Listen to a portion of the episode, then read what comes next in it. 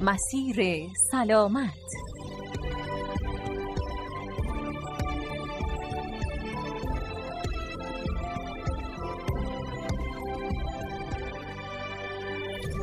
به نام خداوند بخشنده مهربان. عرض سلام و احترام دارم حضور شما شنوندگان عزیز. من ساجد داوری به نمایندگی از دیگر همکارانم میزبان شما در مسیر سلامت هستم. از شما دعوت می‌کنم به مدت 15 دقیقه شنونده ما باشید. شما عزیزان می‌تونید مسیر سلامت رو همچنین از اپلیکیشن رادیو اصفهان به صورت آنلاین یا آفلاین شنونده باشید.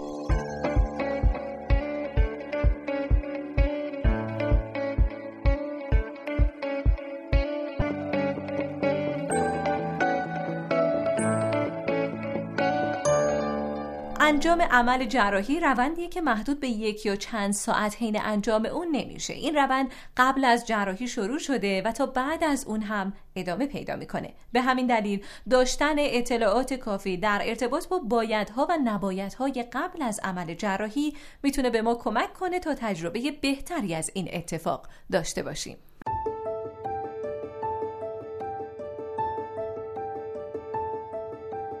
عمل جراحی که برای بیماران انجام شد دو دسته کلی هستن. عمل های جراحی اورژانسی که معمولا در حوادث و تصادفات اتفاق میفتن و عمل جراحی انتخابی که با برنامه ریزی بین بیمار و درمانگرش در یک زمان معین با یک هدف معینی صورت می‌گیرن.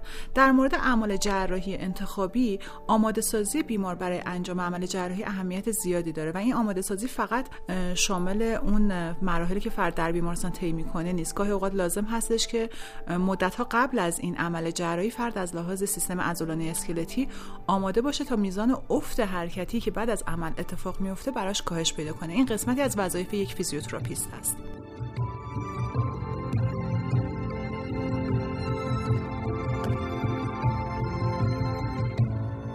امروز در خدمت سرکار خانم دکتر زهرا سادات رضاییان استادیار گروه فیزیوتراپی دانشگاه علوم پزشکی اصفهان هستیم تا از ایشون در مورد مراقبت های قبل از عمل جراحی بپرسیم. خانم دکتر سلام عرض می‌کنم خدمت شما. به مسیر سلامت خوش اومدید. سلام روزتون بخیر. خانم دکتر امروز می‌خوایم از شما بپرسیم که ما چطور برای یک عمل جراحی آماده بشیم؟ به طور کل مراقبت ها یا باید ها و نباید ها قبل از عمل جراحی شامل چه مواردی میشن؟ حالا شما بفرمایید تا من به طور خاص سوالاتم رو در ادامه از شما بپرسم.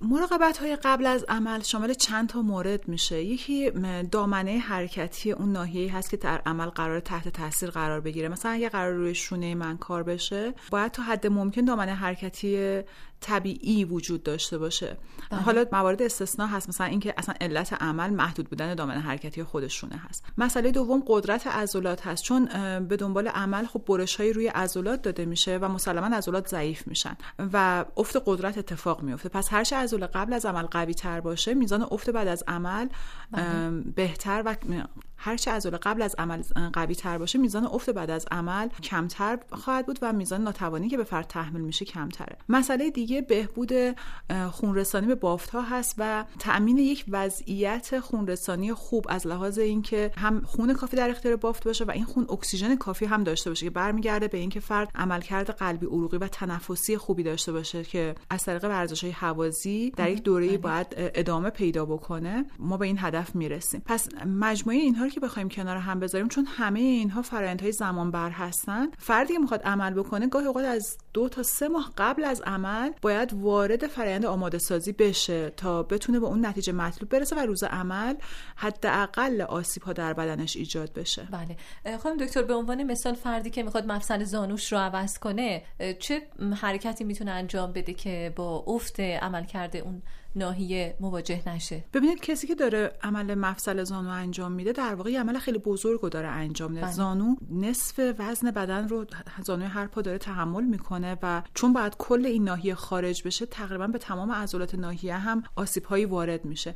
پس اگر عضلات فرد خودشون ضعیف باشن بعد از اینکه فرد از اتاق عمل اومد بیرون و حالا می‌خواد بیسته خب قدرت کافی در عضلاتش نخواهد داشت. و این ایستادن بلافاصله بعد از عمل اهمیت زیادی داره. اگر این ایستادن رو یک هفته تا دو هفته عقب بندازن به خاطر چسبندگی که در ناحیه ایجاد میشه امکان مستقل شدن فرد و راه رفتن طبیعی فرد شاید تا 6 ماه عقب بیفته و فرد مثلا مدت زمان وابسته بودنش به وسایل کمکی مثل کراچ و واکر طولانی تر بشه. بله. این یعنی اینکه فرد دیرتر سر کارش برمیگرده دیرتر می‌تونه وظایفش تو خونه رو انجام بده و درد بیشتری هم می‌کشه. داره. بله, بله دقیقا. و حالا شما چه راهکاری پیشنهاد می‌کنید برای تقویت این عضلات؟ ببینید ما اصلا در مورد عمل جراحی زانو که حالا الان مثال زده شد یک برنامه قبل از عمل کاملا مدون داریم و با یک فازبندی از حدودا دو ماه قبل از عمل روی قدرت عضلات زانو و عضلات مچ پا و عضلات بله. مفصل ران کار می‌کنیم که در واقع فرد بعد از عمل بلافاصله روز بعد از عمل بتونه بیسته و دو سه قدم با کمک راه بره.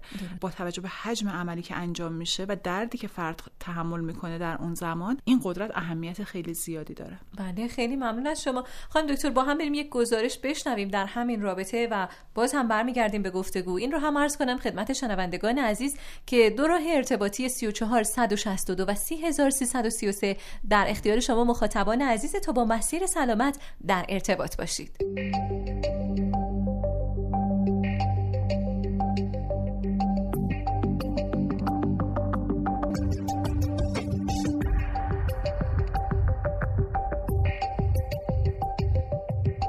به نام خدای مهربون شنوندگان عزیز سلام. بنده همکنون در خیابان کاوه در خدمت شهروند گرامی هستم که می‌خوام نظرشون رو راجع به موضوع برنامه بشنوم. آقا سلام. سلام خودتون خسته نباشید. خوب هستید انشالله خیلی ممنون لطف شما. شما چند سالتونه؟ من 36 سالمه. زنده باشید انشالله تا حالا عضوی از بدنتون رو عمل کردید؟ بله گلوم عمل کردم تیروید مخ. بعد قبل از عمل جراحی چه اقداماتی انجام دادید؟ قبل از عمل با بیمه مشورت کردم و برای نوع عمل و هزینه هاشو اطلاع پیدا کردم و پرداخت هزینه بعد برای هر دایری که مصرف می‌کردم با دکتر مشورت می‌کردم بعد همه رو با خودم بردم بیمارستان. بله. حتی به چیزایی که آلرژی داشتم و گفتم بله. و وسایل شخصی اونم با خودم بردم. تو بیمارستان یه دستبندی به اون میدن که بله. تمام مشخ... مشخصاتمون رو روش نوشتم اونو باید تا آخر نگه داریم. بله. حتما یکی از اعضای خانوادهمون رو همراه خودمون ببریم دنبالمون باشن اونجا. درسته. ان که همیشه تنتون سالم باشه و دیگه نیازی به عمل جراحی نداشته باشی. متشکرم از اینکه وقتتون رو در اختیار ما و شنوندگان عزیز قرار دادید. روز و روزگارتون خوش. خدا نگهدار. خیلی ممنون. دست شما درد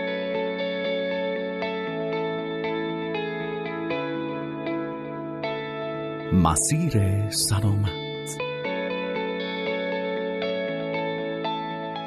بله خانم دکتر گزارش رو با هم شنیدیم. شهروند عزیزی که عمل در ناحیه گلو داشتند و حالا نکاتی رو رعایت کرده بودند که توضیح دادن. شما نظری دارید اگر بفرمایید.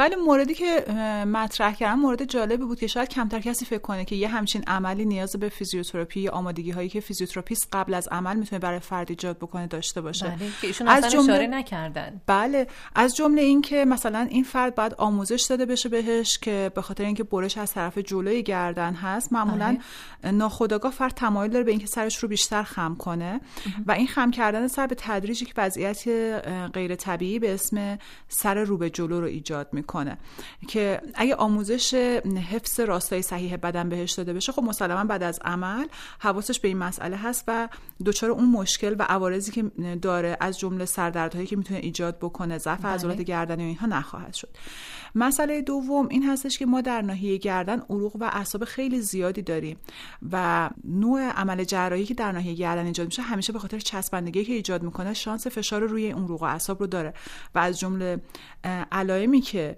این فشار می‌تونه ایجاد بکنه. حالت های گزگز و مرمور در اندام فوقانی و دست ها هست. اگر عضلات ناحیه تقویت بشن فرد در هنگام حرکات بعد از عمل جراحیش درد کمتری داره و احتمال این محدودیت ها کاهش پیدا می‌کنه و شانس اینکه فشار روی اون اعصاب و عروق بیاد کاهش پیدا می‌کنه.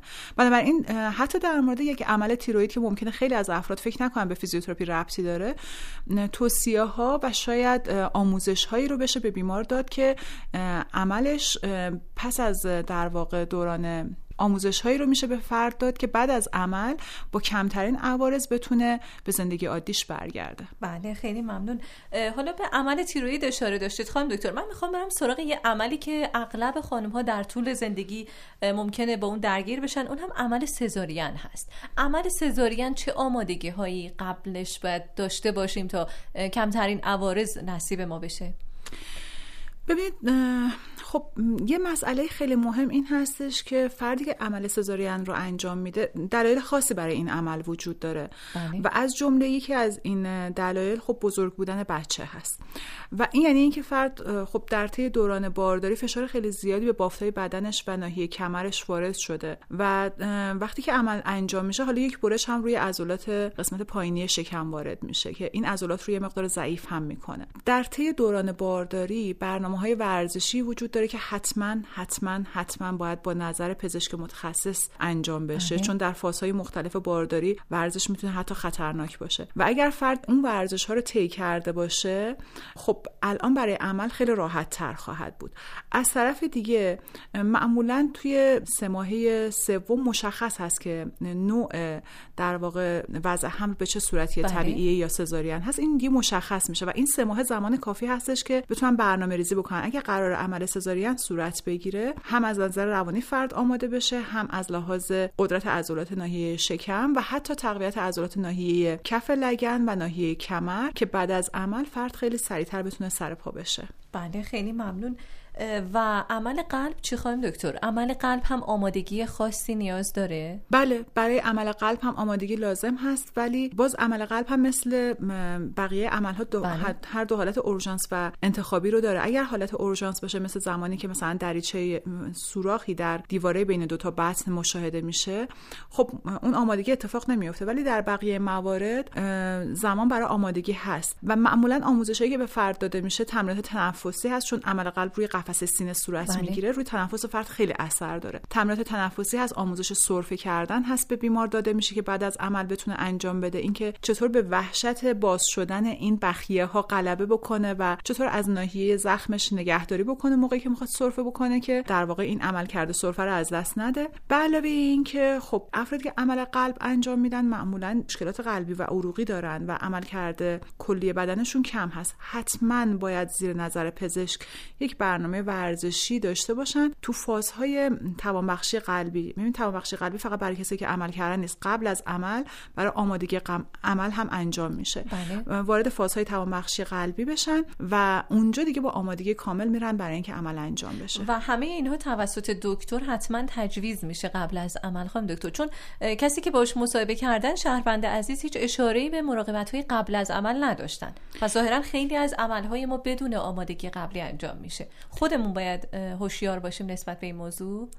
ببینید حالا خب این عمل تیروید رو میگم شاید شاید خیلی ها ندونن که میشه بله. براش کاری انجام داد. و یه مسئله که وجود داره این هستش که ارتباط فیزیوتراپی با بعضی از تخصصهای پزشکی خیلی نزدیکه مثل ارتوپدی مثل نورولوژی مثل قلب. ولی با بعضی از تخصص ارتباط خیلی ضعیف تره و گاهی اوقات ما با خود همکاران متخصص که صحبت می‌کنیم براشون جالبه که میگیم مثلا ما یه همچین مداخلاتی داریم.